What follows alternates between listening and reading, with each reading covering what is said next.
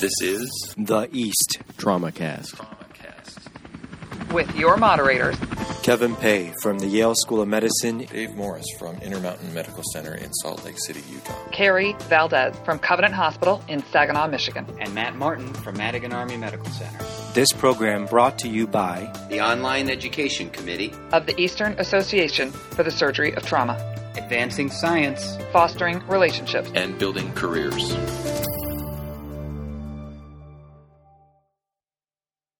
So uh, the DoD disclosure, uh, uh, Matt and I have nothing to disclose, nor do the panel members. And also, these are actual cases, but not every photo. Many of the photos are the actual patients, but some of the photos, just given uh, the challenges with getting photos in these environments, are from different patients. So uh, I don't think any of these people really need an introduction, except maybe uh, Matt Eckert. Uh, Dr. Matt Eckert is a new member of WTA, uh, inducted last night. He's a trauma surgeon at Madigan Army Medical Center. Uh, he's also a surgeon with the uh, Joint Special Operations Command. Uh, and then we have Dr. Carlos Brown from Austin, Texas, Dr. Deb Stein from Shock Trauma in Baltimore, and Dr. Jim Davis on his second panel of the meeting uh, from UCSF Fresno. Uh, and, and again, the purpose of these case record sessions are so we uh, so these lessons that we learn that we often tend to forget between wars that we stop forgetting them. Next slide. Okay, so like I already mentioned, these are actual cases from the wars over the last 14 years. So uh, as we go through our panel discussion, please have respect for the patients and the management of the care under limited resources. So our rules of engagement: uh, we're not going to share any tactical, strategic, or operational information. We do encourage it's Western trauma. We want audience participation. We don't want it to come to fisticuffs, though. Um, and caveat emptor, because we're doing a little something differently. So you can get up and challenge any of these people, but midway through this session, each of these panelists is going to pick their replacement for the second half from the so audience. close the doors in the back. So, so you will now know what it's like to have a draft reinstituted. These are complex cases, and so hopefully they'll generate some enthusiastic discussion. And, and I'll say right off from the start, the care in all these cases is not perfect, and this is the reality, I think, of, of battlefield trauma care. So, so this is just a quick video clip. This is your scenario. You're you're in the desert somewhere. This is a relatively forward, austere environment. It's dirty. It's hot.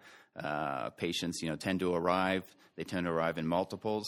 As we go to the next video clip, and then advance again to start it.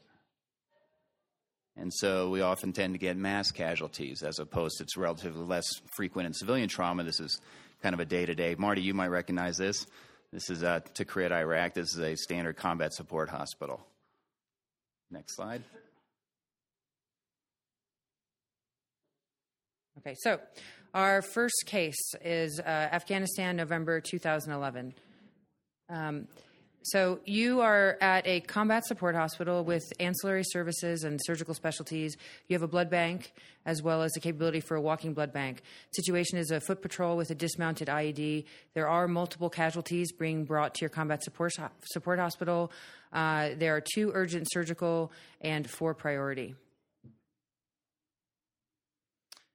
So, like I said, dismounted IED blast. This patient uh, had multiple injuries. We're going to focus on his bilateral uh, lower extremity amputations, where the bleeding was controlled with bilateral tourniquets.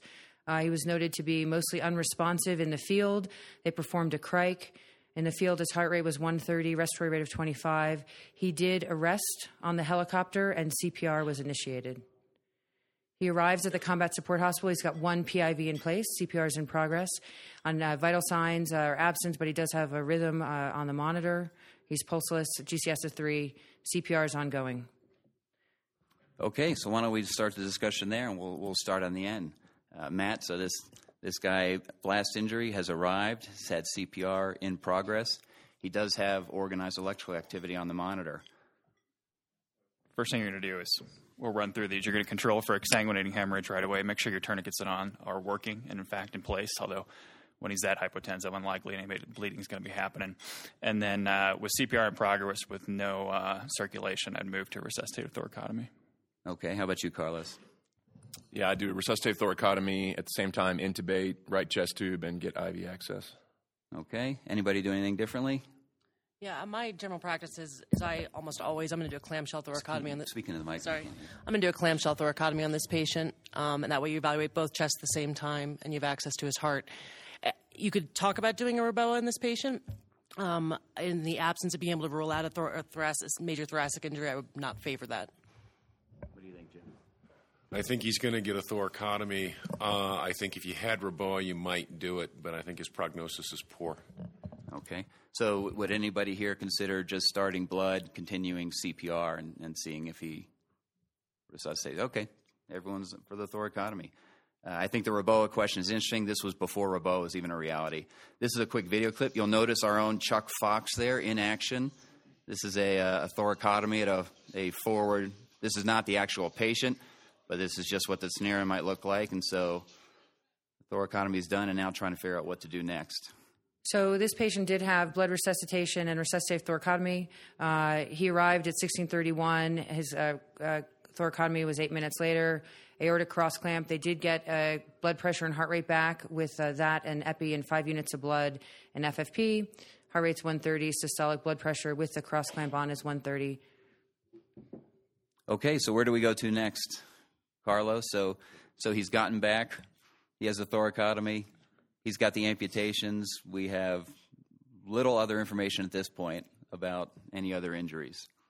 Uh, I would take him to the operating room, um, address his extremities, do a laparotomy, and then uh, see what else I find in there. Okay, Matt.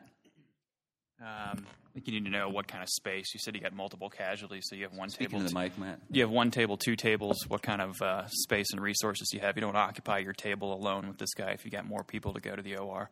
Um, I'd get your imaging there, and then make sure you can get the clamp off uh, and actually stabilize the pressure to get him to the OR. Okay, would anybody try and image this guy? There's also a question. They were they were concerned about a possible head injury, GCS of six at this point. I think some imaging to evaluate whether he's bleeding into his abdomen or not, and whe- whether you want to focus your attention elsewhere. So, a chest X-ray and an ultrasound to at least evaluate if you haven't opened both sides of his chest, to at least evaluate. A what? What's that? What's that? So, so what would what would your physical exam change? I think, well, I'd like to look at uh, the extent of his wounds, where, how, how high are, they, are his wounds from the IED blast? Do they go into his abdomen? Are they around his perineum? Are his testicles blown off, which is typical? Uh, give us a little more information what he looks like. You want to sheet these patients just prophylactically, given the, the literature that shows that most of these, up to 30, 40%, have a complex pelvic fracture if they have lower extremity, extremity uh, traumatic amputation. So at this point, he has he has bilateral tourniquets on. There's no active external bleeding you can see. Would anybody? they're, yeah, they're not involved in this case. Yeah, they're not involved. So would anybody would anybody get a head CT before taking him? This guy's got a cro- this guy's got a cross clamp on his aorta. Somebody with a cross clamp on the aorta does not belong in the CT scanner. Dr. Shackford? Yeah, I'm still living that one down. I, I, I took a what, guy was not this badly injured, but a guy was hit by a car while he was changing his tire or something, but he was massive. But I, my, my question was, uh, yeah, don't take the cl- cross clamp off to in the OR. But did he get TXA? Because this guy seems like he's just a perfect guy for uh, for some. Uh, This guy pre-hospital was transported by a vehicle of opportunity, so he did not get a medevac, so he didn't get TXA pre-hospital. He did once he got to the uh, role, role three. How many people would give this guy TXA immediately, along with blood? Okay, reasonable. Uh, what about the role of REBOA? Someone mentioned REBOA. Uh, would, would anybody have done a REBOA, assuming it was available? Let's say this guy came in today, on arrival. You find the femoral artery in that mess. Number one. Number two, we're actually, always actually, his groins are okay. Everything is below, Oh, In, okay. in this below the patient, groin his level. groins are okay. You'll see a picture in just a second. But why? It's like Kevin okay. Bacon. We're always, always three degrees away from a boa. you know? I, I, I mean, I'll say this, uh, recognizing this is going to be a little controversial, but if I can rule out his chest as a source of hemorrhage, I think a REBOA, as part of his resuscitation with CPR, blood products, is a less. The chances this guy is going to survive with a resuscitative thoracotomy and an aortic cross clamp is as low as it gets. So there's the possibility that REBOA offers improving perfusion to his head and and and heart without compromising him further with a huge additional trauma of a thoracotomy. It's possible. I'm not saying it's proven. Fast is available. You can. There's, this is a combat sport hospital, so you pretty much have everything available that you would have in the states.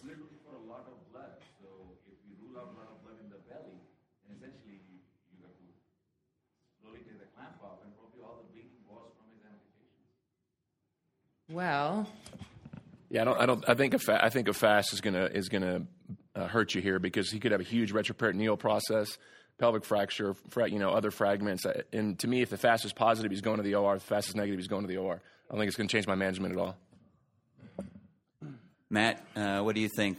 REBOA and this guy today at an FST or CASH? Um, the collective experience currently would not support that.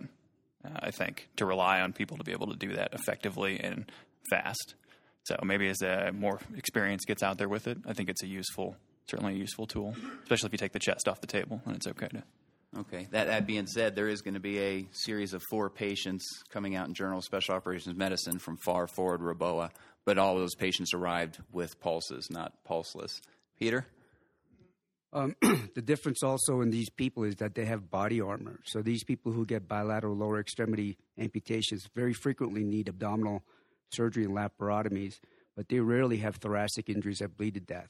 So on these people, like someone had mentioned, if there's no external bleeding, not doing a thoracotomy is an option because although the algorithms say that you should do a thoracotomy, they get a lot of blood loss from that and they don't survive very frequently. So on some of these people, you might want to just give them as much whole blood as you can, and then eventually they need to go straight to the abdomen, and you, and the CT scan really helps you in this situation.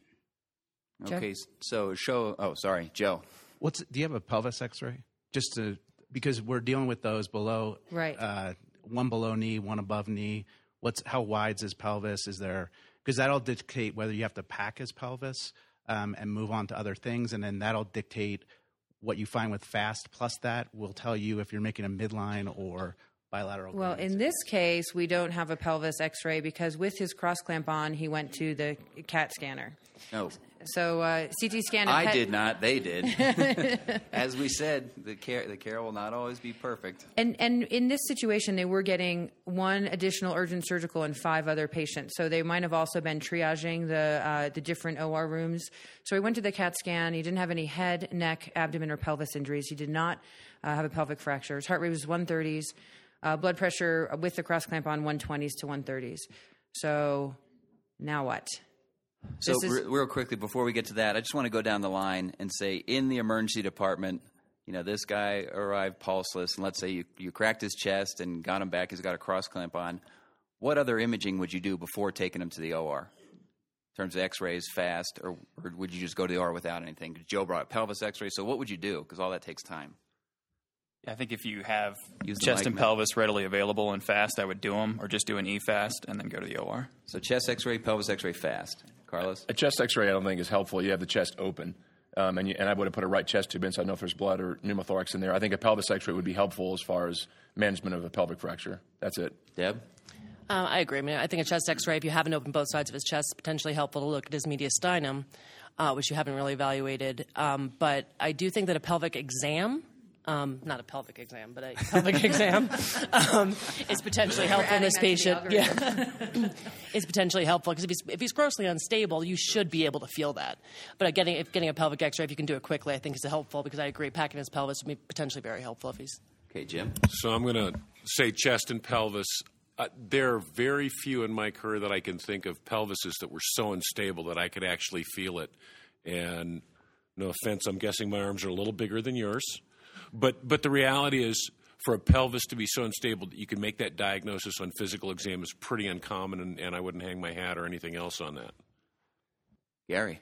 Yeah, I just wanted to make one point of clarification. One one thing that a, a lot of people notice is that host nationals they don't wear body armor because they don't have it, and and uh, universally Americans and um, coalition forces always did. So it was very rare to find an abdominal injury in someone wearing body armor overall. So we used to use the CAT scanner. We called it the soothsayer because you can't tell anything about someone what's going on inside when they have 300 holes on the outside.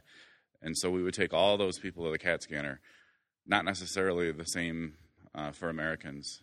And I can't think of an example where someone with a cross clamp on their aorta went to the CAT scanner, but I suppose reasonable Going thing to through do in the case. DODTR, there's at least three patients that we have with cross clamps, either on the pulmonary hilum or aorta. Yeah, I saw the picture of the one with the pulmonary the hilum. scanner. Yeah, so uh, they've done it, and and I think that the part of it is the uh, you know operational considerations and and all in these these setups. It is so close. The CAT scanner is essentially right where your trauma bay is, where your OR bay is.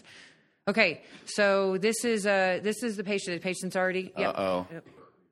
Yeah, Sir. hi. Nelson Rosen. Dr. um, Rosen. New Hyde Park. Future General Rosen. Most of you don't know me in this group, but I, I've been in the Army for 23 years, and I've served as a triage officer at Role 3 facilities and commanded a forward surgical team for six years. And just to echo what you guys said about when you have somebody that has this extent of injury and the number of people that you've talked about coming in, you probably have two active tables it is unlikely that this is going to be the person that could really benefit the most from the resources that you have. So this patient's probably waiting until two more survivable patients are finishing on your tables. And if you're waiting and the CAT scan is right there, they're going to go to the CAT scanner rather than just sit around for 15 minutes. And they're going to get a, a pan scan. They're going to get completely scanned. So that was the protocol we had uh, at the at the 47th CASH in Tikrit, and I think that's a very common thing for you to see in role threes all around theater. Thank you, sir. That's a great point. So, so uh, Gary brought up a great point about body armor, and it's a big difference between the ones that wear it and don't. And most of what we take care of is not U.S. soldiers. Fortunately, they're pretty good at preventing themselves from getting injured as host nationals who necessarily might not have body armor. So, real quick from the audience, today, let's say this patient arrives today, who would do a REBOA when this patient arrives? CPR in progress. Peter, Stacy. Okay, so we, okay, we've got a couple. All right, and then uh, this guy. This guy is what we would classify as dismounted complex blast injury, uh, which we know is multiple amputations, perineal injuries. They often have pelvic fractures. They they do frequently have intra-abdominal injuries. Yeah, that's what I comment on, Matt. Is the body armor is you know we talk about it, it protects the torso, but this is from below, right? So we saw a lot of a lot of casualties who would have the the fragments come from below and have plenty of abdominal injuries with body armor intact. So, what about the operative approach? Uh, somebody just in general who's been in cardiac arrest, who's already had their, their chest open, uh, who's been significantly unstable. What are the tricks? All right, Deb. So now now you're in the aura with this guy, and that that's uh, that's actually his picture, right? Yes. Well, I think your first priority is getting the aortic cross clamp off. Um, doing that slowly uh, in preparation for what is sure to be some significant reperfusion injury. Uh, how long was this cross clamp on for? So, this patient was about 30, it's about 39 minutes, just, uh, yeah, 40 minutes, yeah. And, and actually, I'll add to their, their to their credit when you look at the times, even with the CAT scan, this guy got to the operating room pretty quickly. Um, when you look at the times, but But I think that's your first priority is getting that cross clamp off, and then obviously evaluating his lower extremities. It's kind of nice now you have the information that you don't need to be in his belly and you don't need to be in his pelvis. But um, but I think getting that cross clamp off is first priority. okay, Matt. Yeah, same thing. You just need to make sure that you have good communication with the likely the CRNA at the head of the bed, not an anesthesiologist, not someone who has extensive trauma experience. That they have bicar, epi, everything ready for when that clamp comes off, and just take it off slow and be ready for the the sequela. Okay, Jim, what would you do in the R with this guy? I would tank him up. You've got a negative CT scan of his abdomen, which is likely real. The question is whether or not he's got ongoing bleeding from his chest because there are ED thoracotomies that bleed like hell because you rip off the, the spinal um, blood supply in getting the cross clamp on. So, is he bleeding in his chest? If so, that's got to be controlled. Uh, I suspect you have to debride, wash out, get vascular control in the lower extremities, and try and get the cross clamp off. It's kind of a time limited event. When I was a trauma fellow, uh, Dr. Hoyt, Dr. Shackford used to say, you have about 20, 30 minutes to be able to maintain a blood pressure without the cross clamp. And if you can't get them resuscitated and get that cross clamp off and get a systolic 90 or better in that period of time, the longer it stays on, the less likely you are to be successful. So I suspect that if you can't get him tanked up, get the bleeding stopped, uh, this is likely to be a long run for a short slide. Well, I just want to say that's that's spot on. What happened with this patient? They really struggled with him in the operating room. He arrested a couple times. They initiated a massive transfusion with whole blood and kept transfusing and trying to get him stable. They were in the OR for almost three hours, but I think it was mostly uh, stabilizing him. I don't didn't couldn't get that from the records. I couldn't tell, but he arrested. I, he was he never really got uh, hemodynamic stability the entire time he was in there. So, so Dr. Rosen also brought up a good point about the number of patients you have might dictate what you do. So, so now I'm going to go down the panel. So this guy arrived with five other severely injured patients, and you have two general surgeons. Would that change how you would have managed him initially? We'll start with Matt.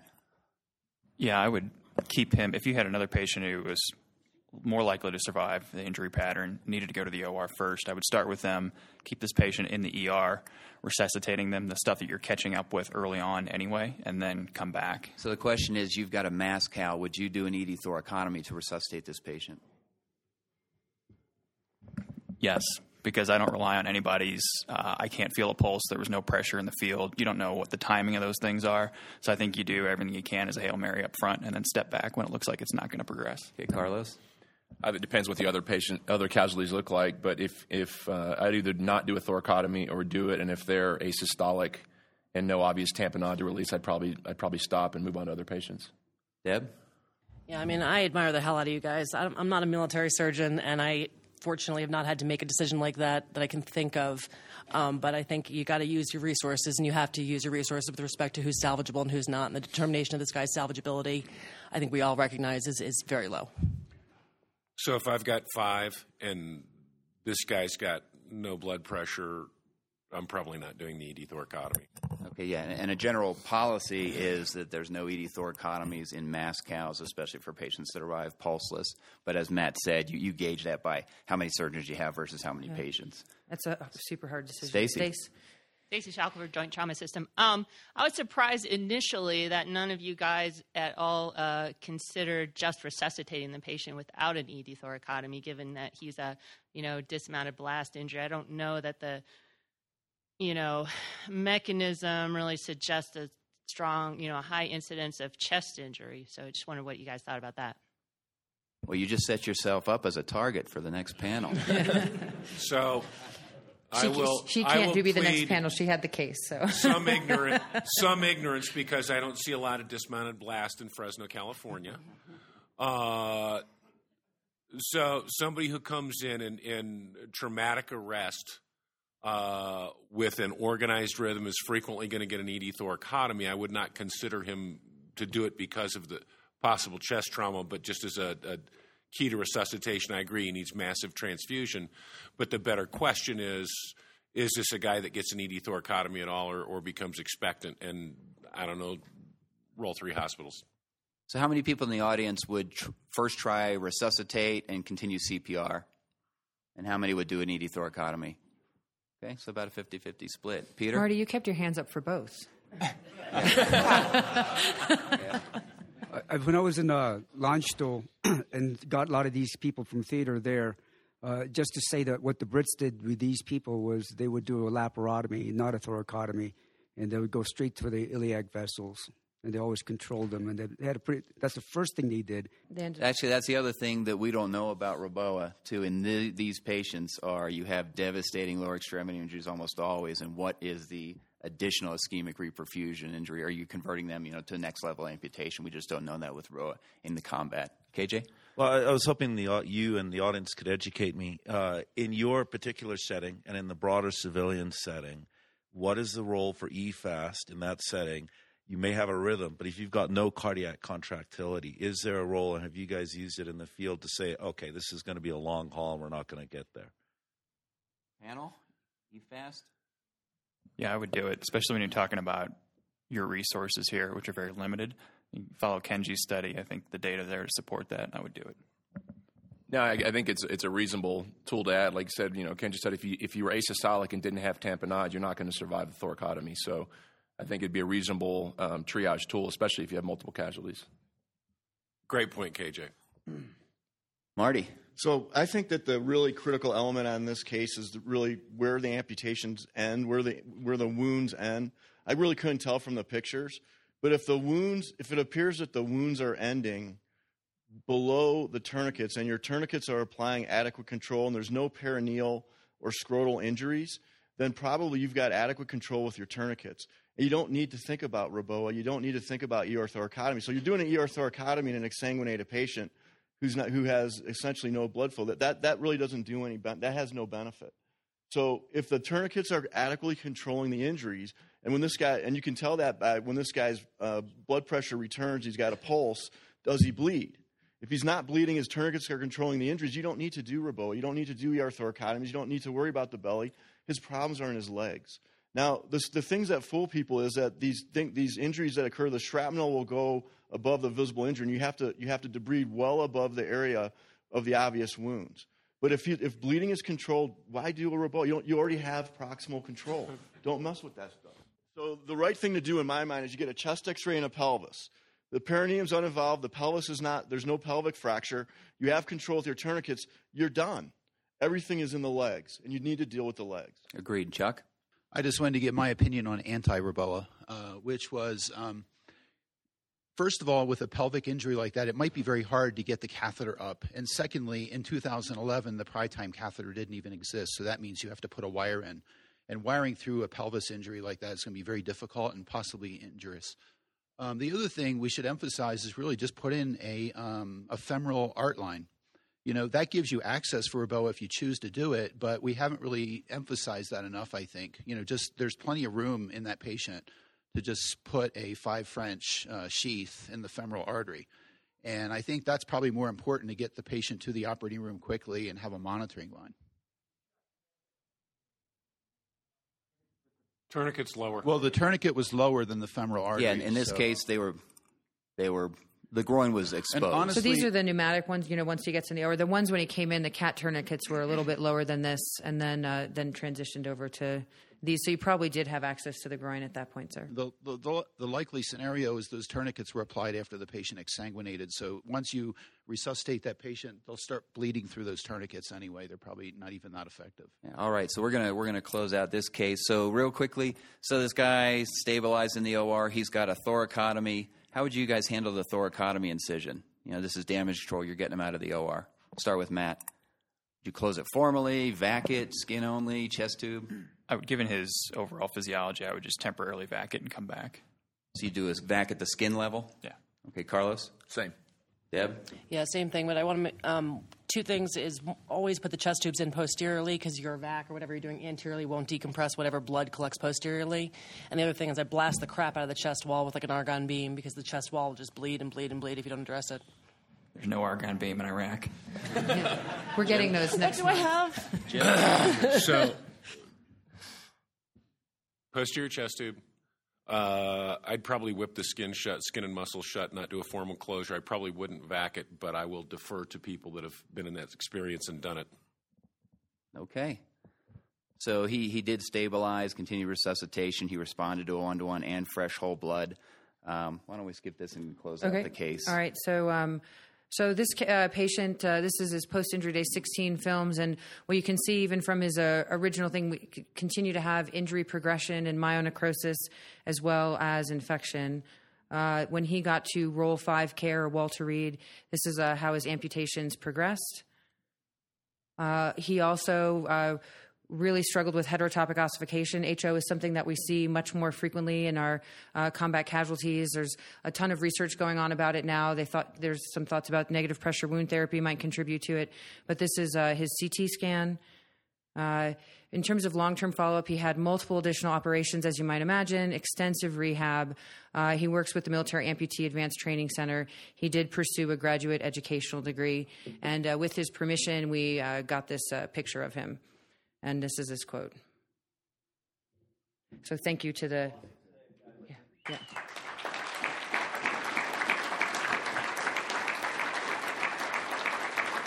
Thanks, panel members. Good job. All right, we're going to run through a quick rapid fire round, and I'm just going to give you a scenario. There's no discussion, there's no questions. I want to know what you would do. Okay, so three year old female is brought to your split FST. She's been chronic pneumonia symptoms for a year, getting more short of breath. She now cannot lie flat. That's a chest x ray done at an Afghanistan hospital, but her father couldn't afford to pay anymore, so they told him to send her home and make her comfort care. This is the uh, ultrasound I did at the bedside, and that's all we have is ultrasound at this split FST. So, Matt, what are you going to do with this little girl? And if you can't read that, that's a massive pericardial effusion with tamponade. Yeah, um, You're so, in a tent. So um, yeah, and that's you know you can you can take care of these things in a tent. So you want to control the airway, but in a planned, organized fashion, so that they don't crash an induction. So you want to organize that up. So you're going to intubate. Yeah, and then I would do a window and drain that and leave a So drain. you do a subxiphoid window. Probably her the there. start, Okay, yeah. Carlos. Uh, same. Deb. Not really knowing enough about the resources of anesthetic management of a three year old that you have available to you, but is it possible you could do a percutaneous just drain without It having is. an You don't intubator? have you don't have any formal perk drain kits. You do have central line kits. But you could do, yeah. I mean, you could easily just put a central line in this, assuming that it's free flowing fluid, uh, Jim? without having an intubator. So the last three perk drainages of uh, pericardial effusion I've seen have gotten into the RV, so I'm uh, fairly allergic to that concept right now. There's some space there. If, if you can't hit this effusion, I hear you. I'd still do a subxiphoid window. I know how to do that. okay. So just just to tell you, we actually did perk drain it with a Cordis kit for two weeks. Pulled the drain. She did great. Came back two weeks later, same effusion and tamponade. We ended up doing a subxiphoid window. This is not. You do not want to be getting in the chest on this kid. Anybody want to give me the final diagnosis? TB. That's in these environments. TB, malaria, parasites. Got to be in the tops of your diagnoses. Okay.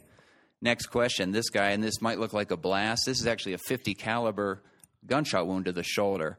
Uh, you see, essentially a forequarter amputation, massive bleeding from subclavian artery and vein. Uh, so, what would you tell our pre hospital people, or what can they do to control this type of hemorrhage? Matt? You know, the really the best thing you can do because you have a junctional hemorrhage in this case is pack that thing with hemostatic dressing, wrap it as tight as you can. Well, there's no way to pack it. I mean, you can see there's no cavity to pack. Yeah, you know, for them, there's not much they can do in the field uh, other than lay on a hemostatic and then place a left or right sided chest tube and hold pressure and get them to a hospital. Carlos? Yeah, I think direct pressure with a hemostatic. If someone is What hemostatic? Uh, I, I use uh, combat gauze.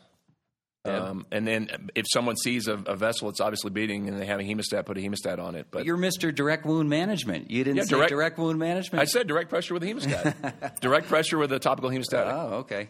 Deb? Yeah, totally agree. Jim? Yep. No other tricks? Okay. So uh, this guy actually had been taken care of by a Marine unit up front. You see all those speckles on that wound. That's the QuikClot, old QuikClot powder we used to use. Generates an exothermic reaction, but that worked great for this type of wound where you really can't pack. And and QuikClot brought to us thanks to the research by Peter Rhee and Hasan Alam, WTA members. All right, this girl shows up in your clinic in Tikrit and she has she has several craniofacial abnormalities. Marty will certainly recognize this person. Uh, yeah, well, that's when she showed up with you guys who resected a craniofacial tumor. She has this massive lymphangiomatous invasion of the tongue. It's been getting worse. She's now shown up though in moderate respiratory distress with stridor. Matt. Uh-huh. And again, you're at a you're at a FST. Yeah. Um, What's her neck look like? All I see is There, there's a small. Looks there- like a place to put an incision. There's a small neck behind that giant chin. Yeah. Yeah, so I think you're more than likely heading the route of surgical airway. But I know you did this, and I know you called a pediatric surgeon for expert help, and that's what I would do too. Okay, but what would you do? I mean, she's got stridor. Yeah, then you- start with your your typical things you would do for you know children, racemic epi, all those things, and be prepared to do your surgical airway. So would you take her to the OR, put her to sleep, and do a surgical airway? I You're think I would start to- with those non-invasives first and see if she responds. Okay. Actually, Carlos. See how well you can maintain her oxygenation, um, and if there's any option, if you have fiber optic intubation, you probably don't. um, or what kind of airway expertise you have, and then be ready to do a surgical air- airway, either needle cric or, or cric. Awake, or would you put her to sleep and then do I would it? do what I can to not put her to sleep while we're managing it, if at all possible. Okay, Deb. Yeah, I totally agree. I would try to do a awake needle cric, and then once you have established a, cric, a needle cric, then you can put her to sleep and do a formal tracheostomy. Jim? It's okay. I mean, I think it's a temporizing measure, but if you do a, a formal cricothyroidotomy, that's the narrowest point of this child's airway. She's going to get a, a, a subglottic stenosis. Uh, I, I think he's right. I, I think probably. Do you want to go back to the no mic stand?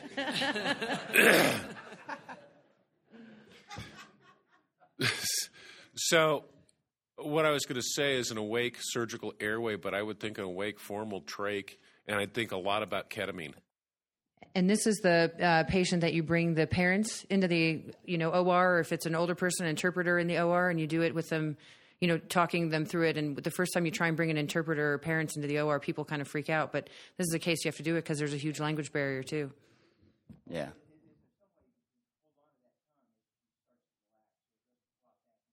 Oh, you could definitely hold on to that tongue from across the room. So, so that's exactly what we did. We did an awake trach. Uh, we actually had a very good CRNA.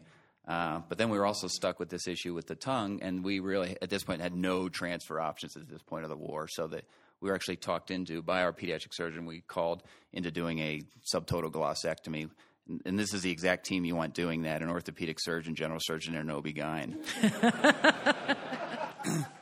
Uh, but actually, she ended up doing very well, and this is actually her post-op and with her trach removed.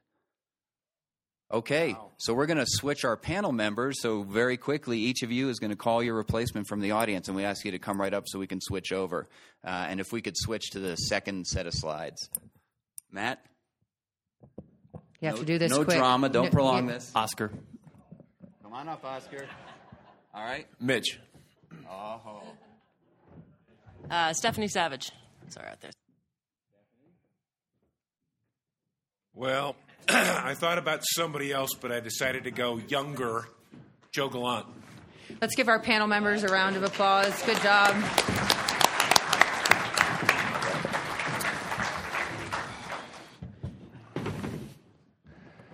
Okay, a couple uh, military people, a couple civilians. Fantastic. Okay, the unlucky four. We'll go ahead and get on to the uh, next case. So, this is a somewhat recent case, August 2016. This patient will be taken care of at a Role 2 Forward Surgical Team and Combat Support Hospital. Again, a dismounted IED. This patient had penetrating injuries, face, neck, thorax, upper and lower extremities. There was a concern for TBI. Immediately had a decrease uh, in mental status. Uh, it was, he was transferred by medevac. There were s- troops still in contact, which is relevant because uh, you have to plan for additional patients. One of the patients was KIA, but the team wasn't really aware if he was dead when he got there, and there were five additional casualties. A 29 year old male, already mentioned that, dismounted IED. Uh, he, his heart rate was 133, blood pressure 60 over palp, stats were 100%. Uh, he was on a non rebreather. His GCS was not documented pre hospital, just that he wasn't responding very well. Um, so, want to talk about anything if you get called, what you would say to your medics, any pre hospital interventions? So we'll we'll start uh, with Oscar. so you've got this this guy again, blast injury, multiple fragments, systolic of sixty in the field. What, what would you tell your pre-hospital providers to do if you could advise them? Um, well, I mean, if you got you got to worry about hemorrhage first, and this guy, all extremities are injured. Probably, if there's active hemorrhage, I'd put tourniquets in place, big IVs, and start blood if you've got it. Okay, well, we have no blood in the field, but they've got they've got crystalloid and hextend as the TC3 fluid. Actually, no no major extremity stuff that's actively bleeding. It's mostly torso and definitely face and neck. Um, maybe even decompress the the chest with a, a dart. Good. Okay, Mitch. How about should they resuscitate this kid? Give him fluid? Not give him fluid? Well, yeah, that's that, that is the question, right? I mean, I think uh, Yes, you've got to watch that pressure, right? If he seems like he's perfusing, uh, you know, the question, I guess, the best you can do is to figure out how and if he's men- mentating, right? And you have to um, resuscitate to that level. Um, if he's really not maintaining and you really need to resuscitate him, then you also need to think about how well he's protecting his airway, especially with face uh, and uh, upper injuries. Okay, so so he's he's breathing uh, and doesn't seem labored.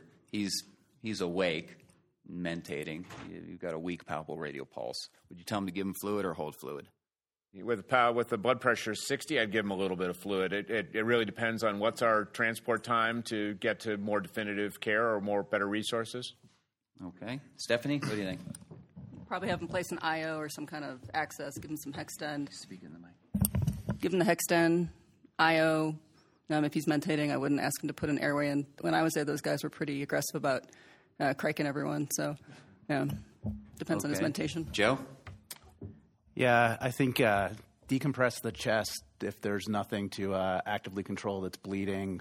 Both Um, chests, one chest. Uh, do both to be on the safe side. Good. The question that comes up is we need some more information about troops in contact. So, are we able to get a helicopter in to get him out right away, or do we have an estimate of how long he's going to be there and what troops are in contact? Is it U.S. ISAF forces only, or is it a mixed group? Are there Afghan or uh, coalition partners that are injured as well? Because that will um, help dictate for some of the triage. Okay, so yeah, medevac is on their way to pick him up. Um, how many in the audience would give him some fluid? There's no blood. Your choice is Hextend or nothing. He's got a weak palpable radial pulse. And he's GCS is- kind of maintaining. His Yeah. GCS is about eight. Marty. You'd give him Hextend. Okay. Yeah, I mean, Okay. So how many here would give him? How many? The goal is a, is a, a good pulse and mental status. Yes, that's the goal of resuscitation. Y- He has that. You're, you're,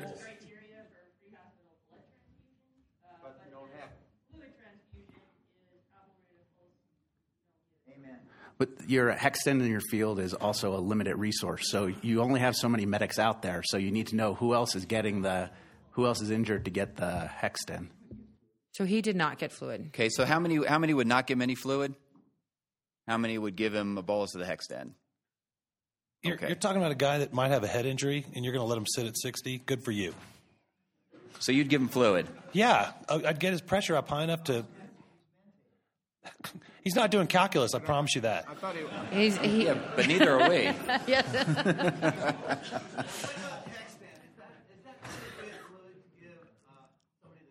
That's the next question for TC3. That's the that's the currently. If we can get fluid. blood to everybody, then Hextend will be taken Yeah, off it's, the it's list. horrible. I would never use it, but So no, it's a horrible fluid. But if that's all you've got, I mean, if he's not mentating, then he needs All right, he Marty. needs some additional pressure. If he You are doesn't, wrong. then- So Gan et al. published shows if you give Hexten is designed to not cause coagulopathy, and large volumes of Hexten have been given with TEG data showing that Hexten does not cause coagulopathy. There's two reasons for that. One is the molecular size of the starch. It's a lower molecular starch, which doesn't cause coagulopathy. And the second one is that it's in a balanced salt solution. It's not in normal saline. The solution is more like LR. And the combination of a balanced salt solution and smaller molecular weight, it does not cause coagulopathy. Proven in anesthesia, analgesia, Gan et al., no coagulopathy, multiple bolus of Hexten, TEG data, no coagulopathy. But in large, but in large volumes, Marty, it causes a, a dilutional and fibrinogen bioavailability coagulopathy. So it really depends on how much you. That is not confirmed in a prospective randomized study comparing Hexten to Hespan. Well, All no, right. thi- we have a couple more complicated questions with Okay, this let's, patient. let's let's move on. Okay, so um, the pre-hospital interventions, they did needle D his right chest uh, based on his exam, uh, and they got an IO, he got TXA. You can see his vitals there. So um, I think the battery's running out in the. Uh, We got no fluid and, and maintained did- that blood pressure. he, he did not get any fluid in uh, pre-hospital. So he arrives at what we is a Forward surgical team, but it was augmented by a couple extra people because of the tactical and operational scenario. So the people there are 14 personnel total: uh, two general surgeons, two CRNAs, an orthopedic surgeon, a couple nurses. No X-ray capability at all. Uh, 10 units of PRBCs, and you can do a walking blood bank. We already said there was one KIA that they didn't really confirm was KIA. Showed up, needed. Uh, the thought was he might need some resuscitation and five additional casualties.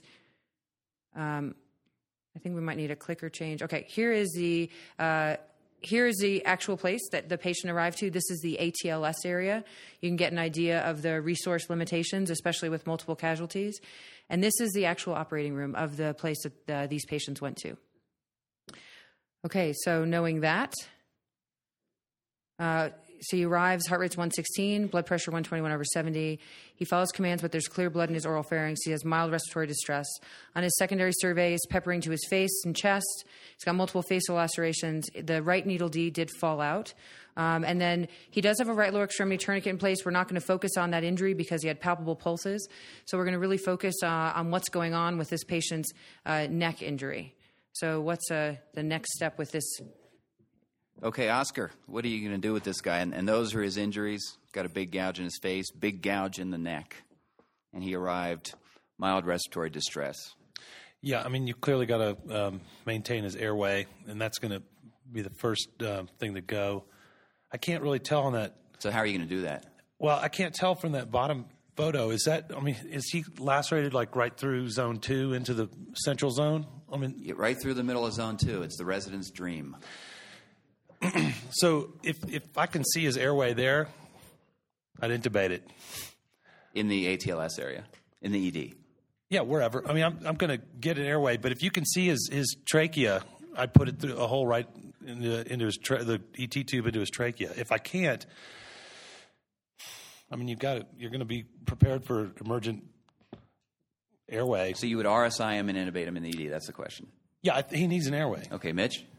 Yeah, no, I'd, uh, I'd take him to the operating room. Uh, I think you need to do it there. I think you need to evaluate his chest injuries, which you could probably do by ultrasound, right? Make sure he's not dying from a hemopneumothorax, which you which you could evaluate in the emergency or whatever in the ATLS area. Uh, but you need to be in the airway and then assess whether you can protect this airway from above or be ready to do a cric trach, depending on what those injuries. It's kind of hard to tell what his neck looks like from these pictures. Exactly. Okay, Stephanie. I'd take him to the OR. I'd give the CRNA or someone a shot to orally intubate. Um, if that fails, I'd cric him, and then I'd probably do bilateral chest tubes with the assumption that he's going to have to get transported. Joe, anything different? No, uh, I would keep going with resuscitation and see if anything ended up bleeding out of that neck. The ultimate goal for him is we need to move him forward um, to a role three as soon as we can, since we have more casualties, and he's going to need all that explored and imaged. And um, I also want to keep an eye on that leg. That as he gets resuscitated, we don't develop more hemorrhage from that. Um, he has a tourniquet that's not adequately in place, so he could start bleeding from that lower extremity, and people could focus solely on the head injuries and neck injuries and miss that. Okay, that's actually a great point. And I mean, we always prep these people from head to toe, and often working in multiple teams because those will restart bleeding. Okay. Okay, so what they did is they were able to uh, intubate. They put a right chest tube in, a successful oral tracheal intuba- intubation. He went to the operating room. There was a moderate amount of bleeding, but it was all from above the angle of the mandible. It was not massive hemorrhage once he was resuscitated. So now you know where you are. What's the next step? Okay, so again, they're they're at an FST level. They're exploring this neck, and they're describing this hemorrhage coming from above the angle of the mandible. That's a Oscar? really, really, really tough place to be. They thought In, so in the too. tent or the angle of the mandible? Both. I'm, I'm a simple rural surgeon, so I don't know about this, you know, ATLS thing. But I, I can tell you that um, anything above the angle of the mandible, you're, you're, no matter how. Okay, first of all, it needs to be in an operating room, not in some um, tent somewhere. So. Packing and packing and packing and getting to a place. I don't know. I don't know how the military works, but if if if you're going to do it, it's got to be in a place where you can uh, get to that spot, whether it's by angiography or um, if you're going to do it. I'm going to tell you something that probably nobody in this room knows. The, only, the best way to get at that point, if you're going to do it surgically, is crank the middle of the mandible and open them up from the middle out, not going at it from the jawline. Because when you try and take it out from the the condyle, they'll they'll bleed to death before you ever get to it. Um, but that comes from 30 years of listening to my father as a head and neck surgeon, so I can't, you know. Okay. And I've been up there. They're probably the not going to do that at the role two. No, that's my point. It needs it needs to be packed and then get on with it. they they do sometimes. Yeah, full, they do. whatever you got, to pack it. That's what you got to do. Yeah, so that's the question. So it's going to be a 30 minute helicopter ride to the next level.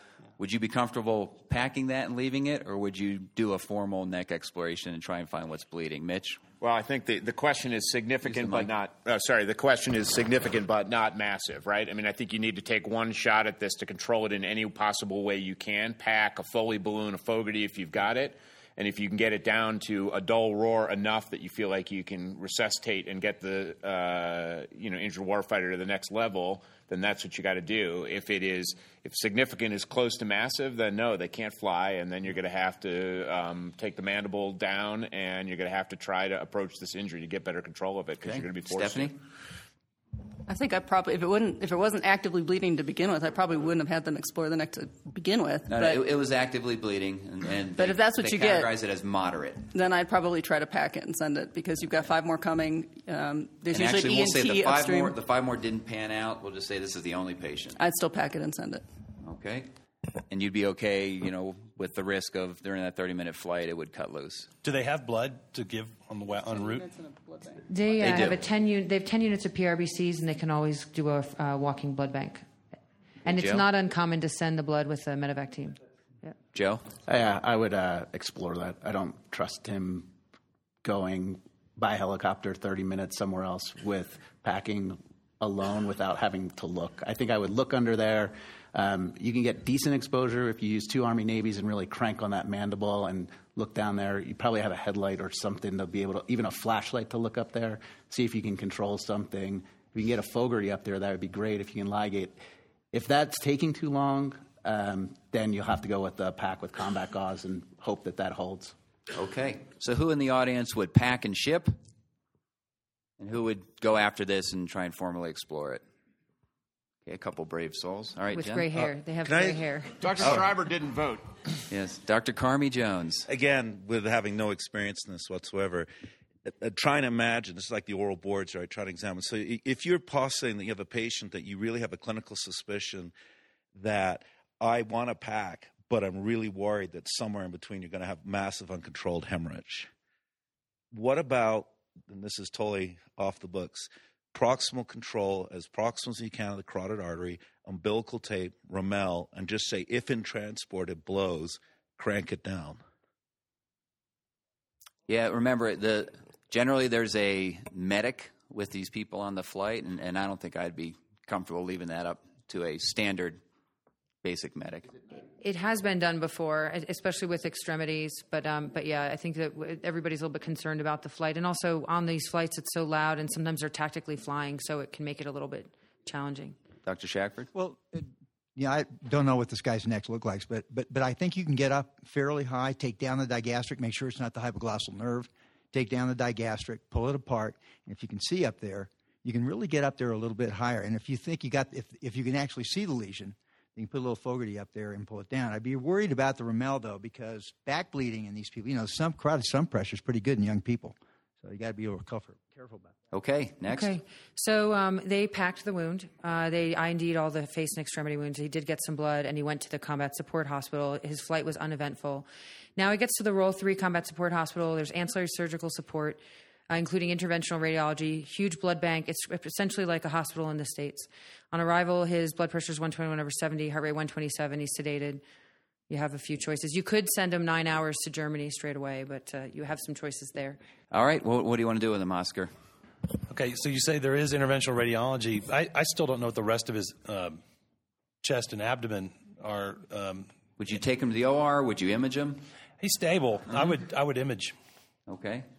And he has no intracranial unexploded ordnance. Not yet. I mean, I mean, I, I, I still need to know what his chest and abdomen are doing. So you would take him and image him, and what would you image for the neck? What would you do? I'd do the a CT. CTA. Yeah. How, CT Mitch, what would you do?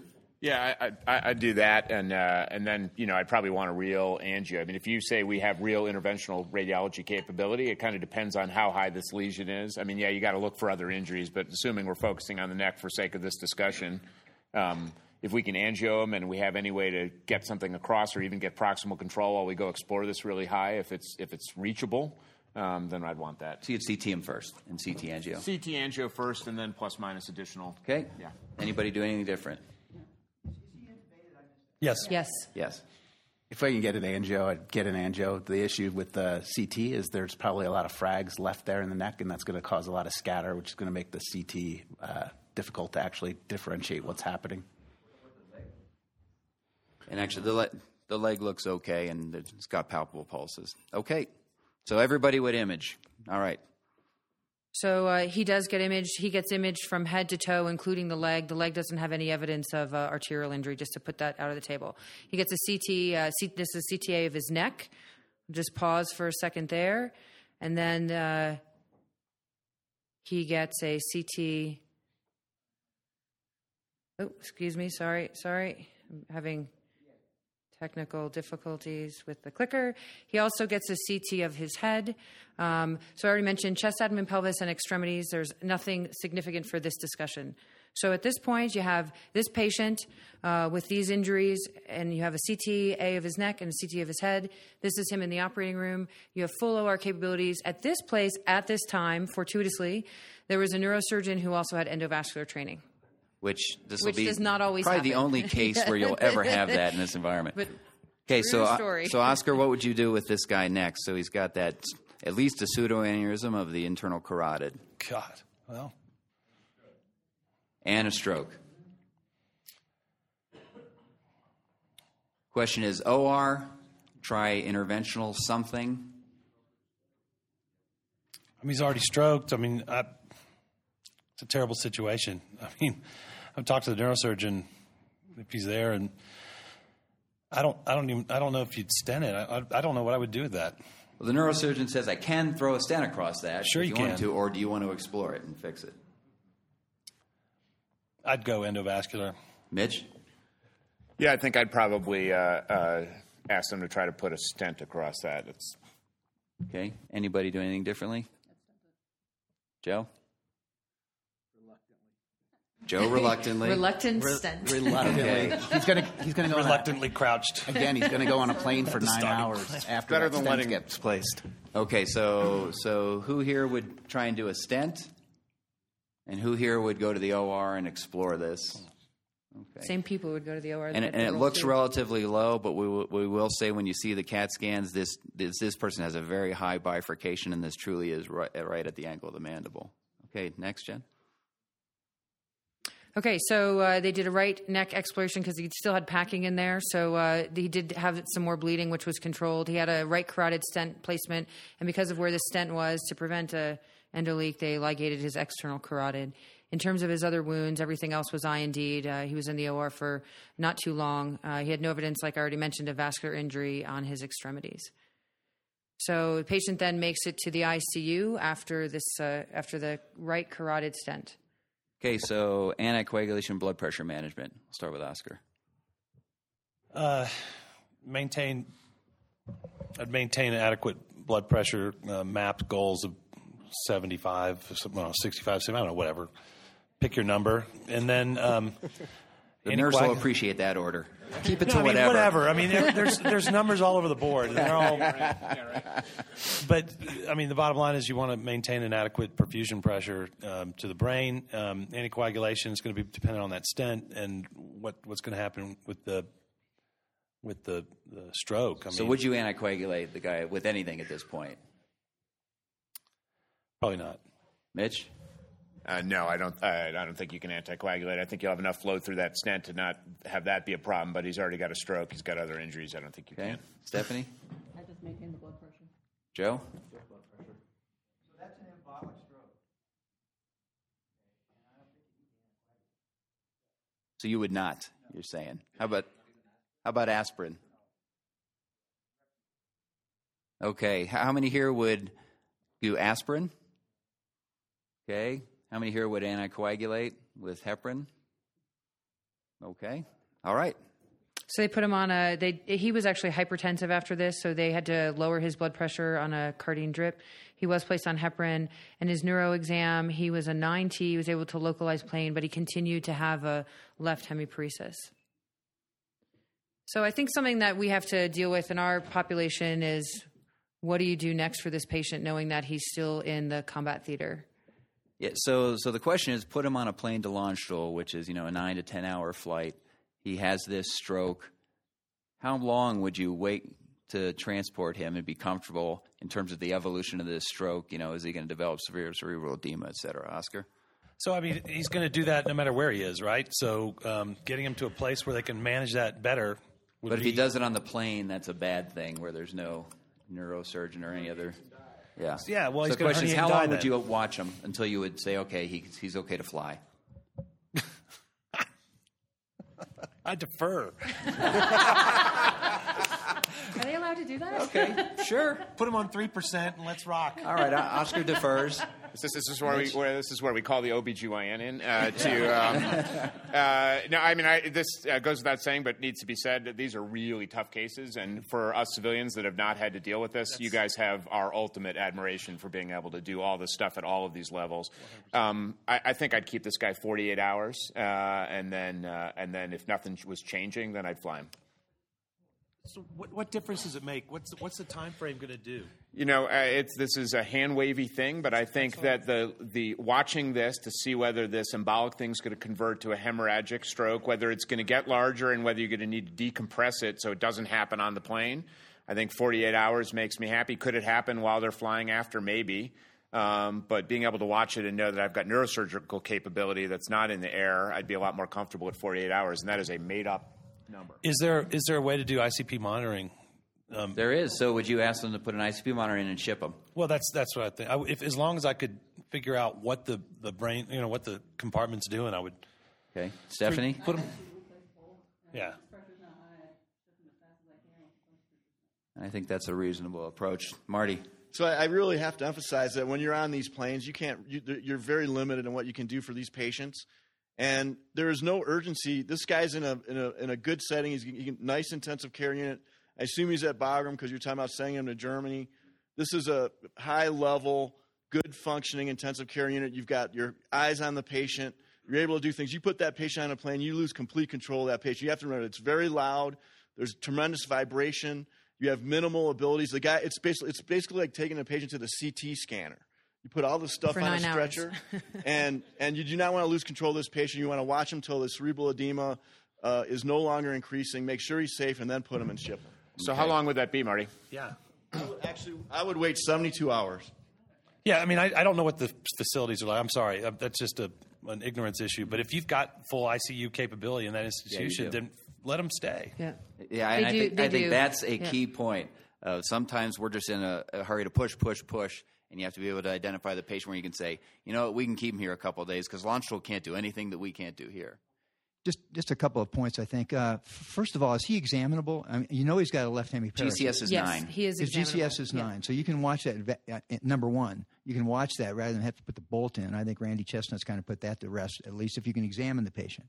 Number one. Number two, I would be very, very worried about anticoagulation. A guy's had an ischemic stroke and who's hypertensive because they've just messed with his baroreceptors when they ligated that external carotid. Second thing about ligation of the external carotid, I don't know how bad his neck injury is, but here cross-face collaterals are not great to heal that big wound now of the foreface. So I'd be really cautious about that. And that was one of the reasons why I probably would have gone after that open. So I wouldn't have to ligate the external carotid. Okay, so why don't we're almost out of time? Why don't we finish Okay. out this case? So, um, post op day two, post injury day four, he was examinable, like Dr. Shefford said. Um, he did have a significantly worse hemiparesis. Aspirin was started. So, do you want to just go through this, or you want to give Yeah, just a- go ahead Okay, so uh, so they started aspirin, and um, as you would imagine, he had a change in his neuro exam. So they got additional imaging. You can see that he's had evolution of his ischemic stroke with some midline shift. And um, he had a leak with his stent. And going through the notes and talking with the team that were there, they had a little bit of a leak when it was placed, but they thought that it would. Um, they thought it would thrombose. So he. Uh, uh, so now people who raised their hand who said they would have taken him to the OR in the first place are are uh, high fiving. So then they took him back to the operating room. Uh, they repeated the arteriogram. It demonstrated that he had a pseudoaneurysm that was not present on his initial completion arteriogram. He went to the OR, and you can see the just watch the bottom image. They put in a stent. It resolved. They put in a second stent that went higher um, and uh, covered the pseudoaneurysm. Uh, next, the patient uh, was transferred to Landstuhl. They kept him at Bagram uh, or in theater for seven days just to follow his neuro exam and given the capability that they did have there. He went to Walter Reed post injury day nine. He recovered remarkably well. In his notes, it said his progress was striking. He was not even allowed to go to rehab because he didn't need it. He was kicked out of rehab. And to prove he didn't need to go, he took the DC Metro independently as proof of capability. Uh, so he didn't, and, uh, and he's, the patient is currently still on active duty. Can I um hold on? Can I have one uh, one last comment Rick. as the program chair? Uh, uh, I think about uh, five or six months ago, uh, Matt and Jen uh, called me, and we had a battering of emails back and forth, and said that they had a great idea for a panel of experts that would focus on um, military management of these complex cases. And I must say that um, this is totally amazing. I think it's something that we should add to every one of our WTA uh, meetings. And, and we as civilians uh, now get an incredible appreciation of the things that you do in the field, the patients that you save, uh, the heroics that you do. And uh, as, uh, um, as a program chair and a member of the WTA, uh, we thank you very much for your incredible service. Thanks, Dr. Miller. Appreciate it. Thanks.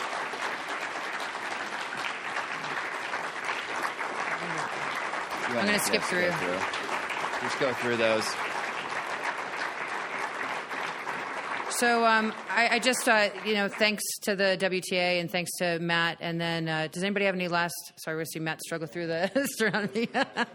Not struggle. It was very graceful. Uh, any last questions or comments? You can't go just yet because there's a, uh announcement about the ski challenge, and then um, I just wanted to say a quick thank you to the panel members. Thank you guys, especially the second group, and then all the people at the Joint Trauma System, and uh, appreciate the opportunity to present today.